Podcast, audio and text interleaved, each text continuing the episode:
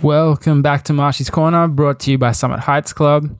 Before we get into today's podcast, I would just like to ask for you to please like, subscribe, follow, share, all those things. Uh, I'm always grateful for all the support I get uh, for this, and and yeah, just want to keep keep pushing us, pushing this thing forward. Um, but yeah, let's get into the podcast. Today's podcast, uh, I got a few little topics I thought I'd just dive in on. Uh, I've got my post state of origin reaction, uh, why we should all be on the Australian Boomers going into these Olympics, and uh, a bit of a Chris Paul legacy question, something I've been thinking while I've been watching the, the NBA finals. Uh, but let's start off with the post state of origin reaction. We're a few days past, and uh, yeah, I've just as I do, I just think about a lot of sports. So uh, these are just some of the things I've been thinking about. Um, there's been a lot of talk about how good this New South Wales side is. Uh, are they the best Origin team ever? Um, which is a little bit disrespectful after you know the 2006 to 2017 Queensland team. Um, but yeah, are they the best Queen uh, Origin team ever? How long are they going to keep winning for? All these things, and uh, I guess there is a case to be made for New South Wales dominating the next 10, however many years. Um, it's got young talent in every position, uh, and there's depth to all those positions as well. Um, from fullback centers, they don't even have their best centers playing at center. They've got their best fullbacks playing at center. Um, outside backs, all the wings. In the halves, like they dropped, they lost Luai and Cleary, and they brought in uh, Mitchell Moses and Jack Wighton, which is just ridiculous. Like Queensland obviously doesn't have that sort of depth. Um, like the fact that someone like Jack Wighton, who was the Dally M Award winner last year, basically have no impact on this series. Uh, playing a few minutes off the bench for New South Wales is ridiculous. When he he would have been one of our focal points uh, as a Queensland fan. Um, so yeah, uh, the the depth and the yeah, just the outside backs, the talent. I can understand why people look at it and go, well, like, how are these guys going to lose? Um, but I, let me make a case for Queensland. Uh, last year, Queensland, we were labeled the worst team in Origin history, and that was going into the series. We obviously ended up ended up winning. So that's that's the the first thing. Like this group of guys that we have, they're only going to get better. You got guys like Reece Walsh. We were missing Kalyn Ponga. You've got uh, Walker from the Roosters, obviously coming through. The, there's all these younger guys. Tino's just getting better and better. There's no reason why the gap isn't going to decrease between Queensland and New South Wales. Um, this year, everything that could have gone wrong for Queensland did go wrong. We had injuries in the lead up to the series. We had injuries the day be- the day before games. We had inelig- ineligibility. Uh, players being told they can't play because they're not allowed. Uh, the day before a game, we had HIAs at the start of games. We had all these things, everything that could have gone wrong for Queensland. Like it was already going to be a tough series for us. Everything that could have gone wrong did go wrong. Uh, that's not going to happen every year. Um, we the the impact that Kalyn Ponga had in that third game his is so it's not talked about enough. Like we were missing him for the first two games when we got thumped. The way he's confident under the high ball, the way he starts our sets, his ability to pop up, like he's just better than Valentine Holmes and AJ Brimson at basically everything. And in, that second game, having Valentine Holmes at the back, there was a lot of points that went missing. Where I think if it was Kalyn Ponga there, some of those some of those opportunities we had, they they probably turn into points, and then that changes the complete second game. Like we just couldn't score, uh, and I think if Kalyn Ponga is at the back there, things are a whole lot different. Um, I think we found a gem in in the hammer from North Queensland.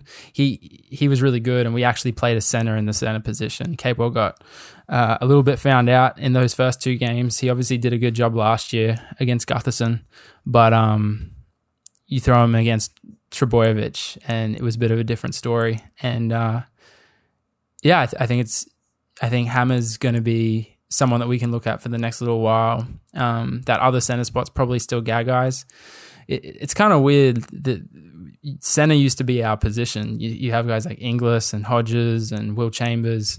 You never really had to worry about that spot. Um, but now we can't find any. Uh, but hopefully we've found one in in Hamiso. Um, but I think the biggest thing with sports is it's never as good or as bad as it seems.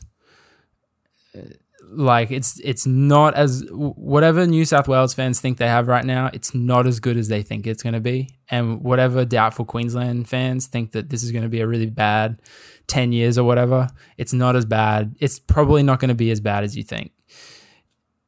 Eh, eh, if you look at the history of sports, I mean, I mean, I guess the, the two sports I watch the most are, are basketball and rugby league. If you look at all the overreactions over the last since I've started following sport, there was LeBron and Chris Bosh joining Wade in Miami.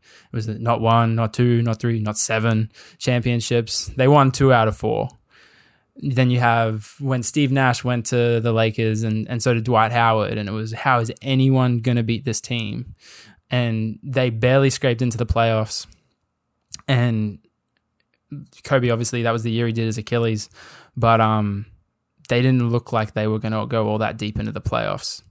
Uh, there's been other teams. There was the the Warriors getting Kevin Durant. It was like, well, how, who's ever going to beat these guys? And then you know a team goes on a run and they have injuries, and all of a sudden they get beaten by a, a, maybe the worst finals winning team in the Toronto's rap in the Toronto Raptors of all time. Um, no disrespect to the Toronto Raptors there, but there's just multiple occasions where people overreact to this team is never going to lose, and it happens. Uh, there's no reason why in the next year, two years, Queensland is the team that's a bit more lucky with injuries. Queensland finds a gem. It always happens. You find someone. You know, Walker at the Roosters. We, we were looking at who's going to replace Cherry Evans at halfback. That that's a that's a red hot. He's like Walker's going to have a red hot crack. He's got to get a little bit better, bigger, a little bit better in defense, but that that's an option that's going to be there. And and he's played some really great footy this year. Like nothing's as ever bad or as good as it seems. So um, I guess if you want to if you want to talk about instances for that in rugby league, like there's only been three teams that have gone back to back since. Uh, I'm trying to remember the year the years, but there was the um, the 92 93 Broncos. They went back to back. There was the 97 98 Roosters, and there was another sorry, 97 98 Broncos, and then there was the 18 19 Roosters. Those are that's the only teams that have gone back to back in the NRLs in like the more modern era. Um, since obviously having a lot bigger pool of teams and, and whatnot. It just doesn't happen. Like it's very hard to win at the highest level. And and these teams it it's it's like I said, it's just never going to be as good or as bad as it seems, and I think Queensland's going to be fine. Um, the the probably prime example of a team that was as good as it seemed and uh, or as bad as it was for New South Wales was that Queensland side that won ten out of eleven series uh, from 2006 onwards, and but the one thing that people forget about that, people think that we just dominated all those years.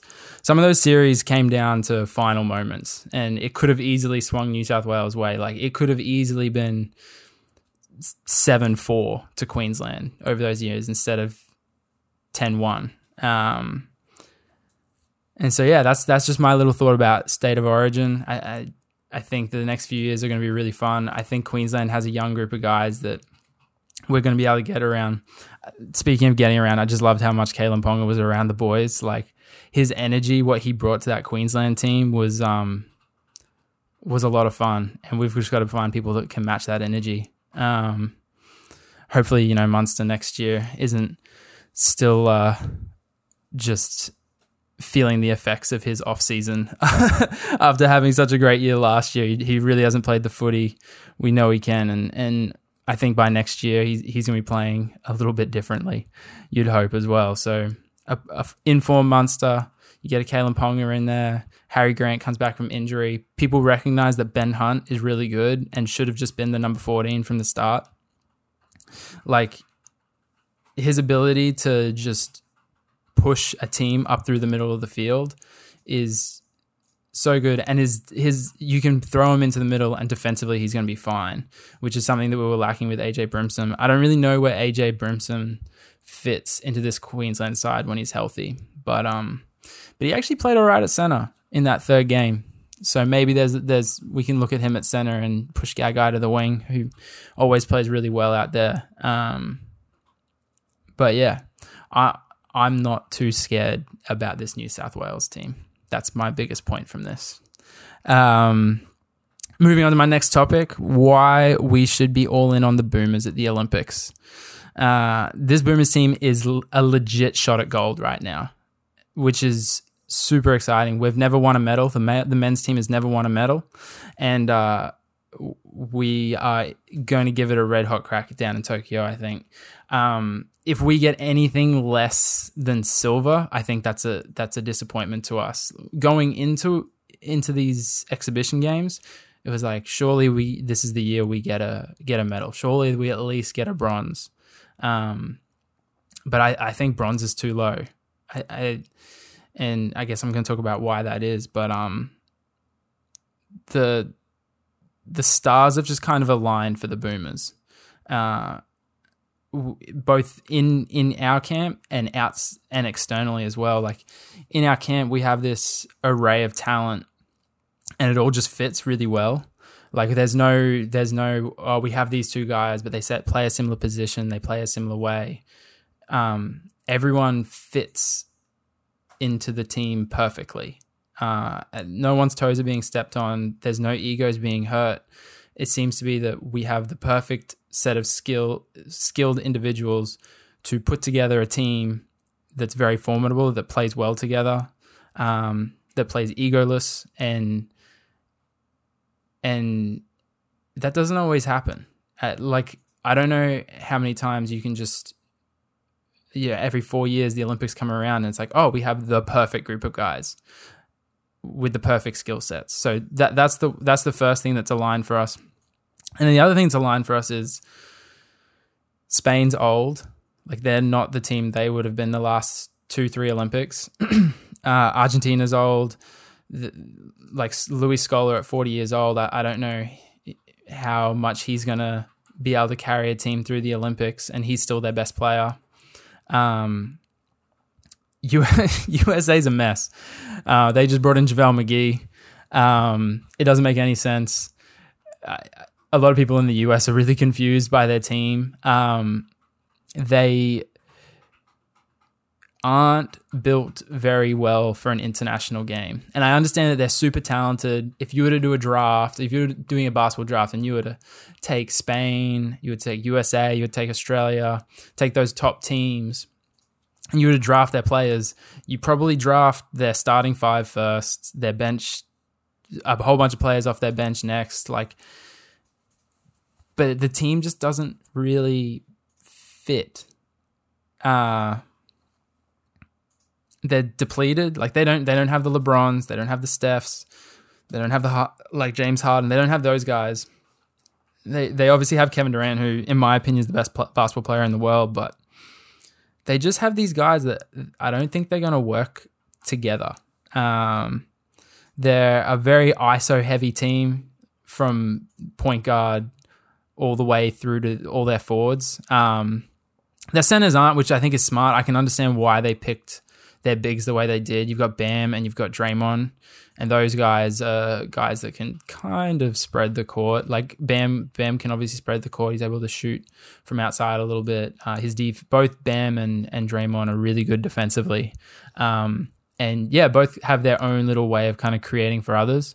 Draymond more of like a point forward. Um, and but they didn't they didn't really lean into that from what I watched of them. They like guys like Lillard and Kevin Durant and Tatum. It's kind of like oh, it's your turn to bring the ball up. Um, if I was USA, I'd be going look, sorry, everyone's egos aside, but Draymond's going to bring the ball up off of rebounds and he's going to push our tempo and he's going to be our playmaker. And Draymond might could be like that Jason Kidd uh, from 2000 and 2008 where Kidd didn't take a shot until like the first round of the final of the you call it the finals? I don't know what you call it in the Olympics. Uh, but Kidd was just there as a facilitator and a defender, and I think that's what they need. They need to find someone like that's that's what Dellavedova is for Australia. USA kind of needs that guy because at the moment they kind of bring the ball down and it's just ISO, ISO, ISO, which is good for us because it's really easy to defend. And um, not only is it the best team they could have taken away, and it's very ISO heavy the the way the international game is played makes it tough on those isolation players. The court's smaller, so there's a lot less room to operate. You're able to kind of help you help defense is easier in the international game because the court's smaller. You're also allowed to play the you've also got the defensive. There's no defensive three second violation, so you can just sit sit people in the keyway. You don't have to constantly be hopping in and out. So there's nowhere near as much space. So all these players that get away with isolation moves and taking people off the dribble and and whatever else. Like they're just not as effective. And the other thing is international basketball super physical. Like you saw how much they were getting frustrated against Nigeria, so how much they were getting frustrated against Australia because international referees they just allow a lot more contact and uh, their team USA.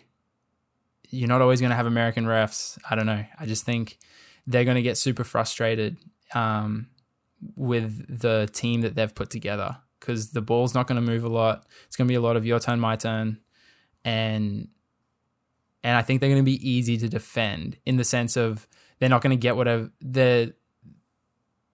It's going to turn into them taking a lot of long contested shots, and obviously they have the ability to make them. But then when you've got these teams coming at you, moving the ball and and getting like the way the way Australia picked them apart um, in the exhibition game. A lot of screens, getting just slipping off screens, getting wide open layups. Um, you're not really seeing that from USA right now. Uh, and the other thing that comes that benefits other teams that's coming up against America, all these Americans like they play in the NBA and they play in this massive court. The court's wider, the three point line's bigger, and they're obviously very impressive shooters because they make they make those threes from a longer distance compared to the rest of the world. But then when you bring that court in and threes are still just worth three, like like Lillard can pull up from wherever he wants, it's still only worth three points. But the, on the other end, these international teams, they are now shooting. They're not shooting these long, long threes. So it's easier to be a good three point shooter in the international game. And threes are what keep you in games. So if you're ever a team that's versing someone that's better than you, you can come out and go, hey, we're going to put up 43s in this game. And if we shoot a decent percentage of them, we're going to be in the game at the end. And that's what everyone that comes up against Team USA can do. They can just jack up threes. It's obviously a lot closer. They're not they're not hoisting up these NBA threes. It's international threes. And you see guys like Aron Baynes from Australia, like he becomes like quite a good shooter at the international level just because the line's short, the three point line's closer. Um, so these are these are all reasons why I feel like Team USA could be in for a tough time. Um, but it's not just because I think Team USA is going to struggle that Australia has a great shot. This team is actually just really good. Uh, we've never had a team this is the most talented team we've taken away on the offensive end, but we've also never had a team so good defensive, defensively, especially on the wings. Like we've always had Andrew Bogut um, kind of locking up our middle, and like he's like a legit defensive NBA center, um, like world class defensive center. But we've lost that. But Aron Baynes is, is still really good. But we have these wings now. Like we've got uh, Mat- uh, Matisse Thybulle. He he's just a game changer for us what watching him in our game against Argentina and US, oh my goodness. His ability to to defend like almost all the positions, like he could probably defend almost 1 to 4 at, at the international level and be the just easily the best defender on the court. And he was just disrupting the US in all kinds of ways and he was guarding so many different people um, and doing just just a hell of a job on him and then he's just so athletic on the break. Like we actually have someone you can just you can throw lobs to. He's getting out. He's running. Like I, I don't. I'm trying to think of a guy that's as athletic of a wing as Matisse Thybulle that we've had play for us, and I, I can't. I can't think of it. And so, apologies if there was someone that does come close, but I don't think there is. And then he can obviously shoot the three ball. So we've got the three and D, uh, the three and D guy who's just elite. Like he's elite.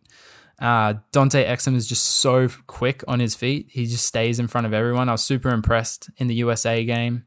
Like, yeah, he was up against, I want to say he was guarding Brad. There was one defensive play where he was on Bradley Beal or Damian Lillard, one of the quick guards, and they put a move on him and he just stayed in front and um, kind of forced the guy to change direction and he led him straight to to one of our bigs. And um, I, th- I just thought it was a a very promising moment where I go, man, you got Thybulle and you got you got this guy Exum who's just so fast, and I understand things haven't worked out for him super well in the NBA, but he's like a legit talent still. And he's so athletic. Um, and he's also kind of he can kind of just go get himself a bucket too, especially in transition. Like he's so quick going downhill, and he really puts a lot of pressure on like teams' defenses setting up because he's he's just crossing half court so quick. Um, and his his first step and trying to stay in front of him looks like a nightmare. Uh, the shot's obviously not great, but um, we have a lot of good shooters around him. So uh, I think he's going to play a really big role in our in our trip to Tokyo. Um, and you mix those guys in with the likes of Delly, uh, Ingles, Baynes, just really tough guys that can play smart defense, gritty defense. Um, our team defense is going to look really good, and it looks like everyone's bought in on the defensive end. Um, I haven't even talked about their offense yet. Like their offense is what's really just super exciting. It's so much fun to watch. Um, the team gets so much confidence off the back of obviously our leaders, Patty Mills. He's led the Olympics in scoring before. Um, he just has like zero fear in these big games, and you don't let his role in the Spurs fool you. Like he is like a legit scoring talent. Um, he's just so deadly. He's got this green light, but he's super unselfish at the same time. But he understands what his role is, and he like this is what I mean by Australia has these defined roles. Like Patty Mills, like that's the guy. Like we want Patty to score thirty every single game, and everyone on the team wants Patty to score thirty. Like they're constantly looking for him, but then at the same time, like Joe Ingles is highly confident in his in his offensive ability. Like he he's a bit of a go go gadget. Like can do a little bit of everything for us. Um, Delly's just this willing like yeah he plays great defense and he's just this willing passer like I, th- I, talked about it before i think where like jason kidd the year that 2008 like he came in and he just didn't even take a shot. Uh, delly delly's obviously looked for a shot a little bit but for the most part he's just looking for these guys. He's looking for ingles. He's looking for um, patty he's looking for Thybulle and he's just such a willing passer and then he just goes and plays great defense. Um, Aron Baynes is just a monster. He sets just these massive screens. Like no one wants to get hit by a by a um, Aron Baynes screen. And then obviously in the international game, that three point line gets even shorter for him. And what he hits from the baseline in the NBA, he's also hitting from the top or the or the 45s in this international game. Um, I like Landell. Uh, Landell. I, I, always say his name wrong, but he's just super skilled. Um, that our other big. Um, Oh, I want to shout out Nick Kay, who's played. He played so good against Team USA. Um, I listen to this podcast, Ryan Russillo, American. Uh, he likes talking NFL and NBA, mostly NBA. I really like him a lot. But I was listening to his podcast the other day. and he's like, "Oh, I don't really care about international games." And then he's like, "I did watch the Australia, the Aussie." He's like, "I did watch the Aussie versus USA game." Uh, and he was talking about some of our players, and um, he was listing off Patty Mills, Joe Ingles, Dellavedova, and he's like, "Oh, they're number Australia's number 15," and he was kind of like kind of being. I felt like he was being rude. He was being a bit disrespectful to Nick uh, to Nick Kay, our number fifteen. Uh, yeah, it was bloody disrespectful. Australia just gave his country the business, and Nick Kay was awesome, and he was salty about it. Call him by his by his name. Thanks, Ryan Russillo. I know you're a fan of the podcast. Um, who I, I love Bubbles. Bubbles is just one of my favorite players, like to watch ever in any level of basketball. No one has such a green light. Um, and I was a little bit surprised when he made the team because he's not a great defender. But they seem to hide him pretty well, and and he's such a good shot create like shot maker that if if you can hide him defensively, and then you're fine having him on the court because he can just go off. Um, but what makes us really hard to guard as a team isn't just our extremely talented group of individuals. And like I can safely say this is the most talented group we've ever taken to the Olympics. At least on paper. But it's just our constant movement, our unselfishness, unselfishness, our high IQ players, our ability to work off the ball screens, uh, like the yeah, just the amount of wide open layups and threes we got against Team USA. Just we are hard to guard. We have so many options and we're just so smart. Like all of the players we have, like Patty, Joe Ingles, Delly, they're just like high IQ guys. Um, they're high IQ guys in the NBA, let alone like this international level. Um, the team just plays extremely hard. They're talented. Yeah, high IQ, unselfish. They're so about the fellas. They're so Australian. They're such an Australian team. Like they're just around the guys. Joe Ingles is talking a whole bunch of shit.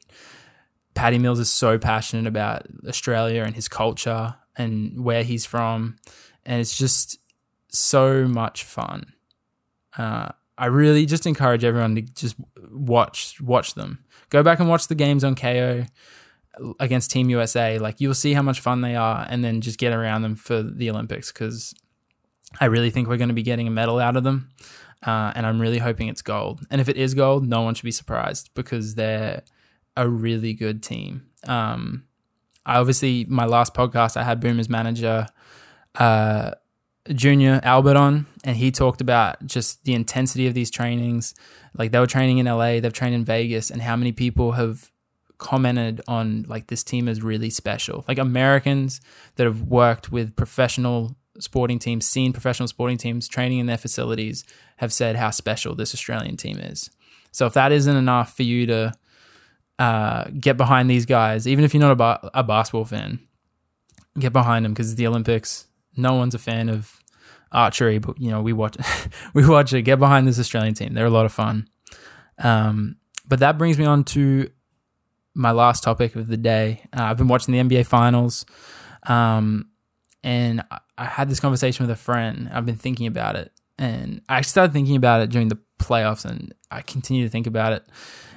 And it's it's going to be an open ended question. I don't have an answer to it. Um, but if Chris Paul was to lose this final and retire, would he get his jersey retired anywhere? I, I asked my friend that, and it kind of stumped him. And he sat there. He's like, I don't think he does. And I don't think he does either. Like, he was obviously really fun for the Hornets, but not a lot of success there. Uh, I know he did a lot of work in the community. Whether that's enough to get your jersey retired, I don't really know. The standards probably aren't that high over there, but but still. And then and then Clippers, I mean, same deal. Uh, the standards aren't very high there either, but they underachieved. I don't know if you can award someone a jersey. I'm a massive Chris Paul fan. That's why I was thinking about it because I think his career is underrated due to the lack of success he's had, which hasn't always been his fault. But not a lot of success in the Clippers. Obviously, he's definitely not getting it in Houston. And if he loses loses this final with the Suns, and if maybe they never get back there, like this has been a quite a I, I don't I, I don't ever talk about asterisks asterisks for finals and things like that. Like if they win the final, they win the final. But at the same time, the Warriors are going to be better next year. they're going to be tough to beat. The Lakers will be back. Um, Brooklyn will be healthy on the other side of on the other on the East Coast. Like there's all these teams going. Like the comp is going to be way the league is going to be way tougher next year. This might be his last chance, and he looks a little bit injured right now. Giannis is out of this world good. If he loses, does Chris Paul, who's probably like definitely a top 30 player of all time, probably even higher than that, does he get his jersey retired anywhere?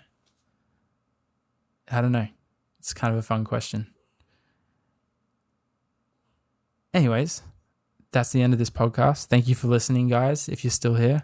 Um, yeah, I don't know. I, I, obviously the guest thing is what I really enjoy doing, but um, sometimes there's gaps between it, and I do like sports, and so I think it's a little bit fun just recording these, even if um, everyone disagrees with everything I have to say and, and or doesn't find it any interesting. I'm just gonna probably continue to do these just so I can even look back at them and see how dumb my opinion was, or see if I actually got it right. Um, I actually had a podcast I wanted to record after Origin One, and it was kind of what I thought would happen in Origin Two, and then I kind of chickened out. I didn't release it, and um, everything I said pretty much came into fruition. So I was like, you know what?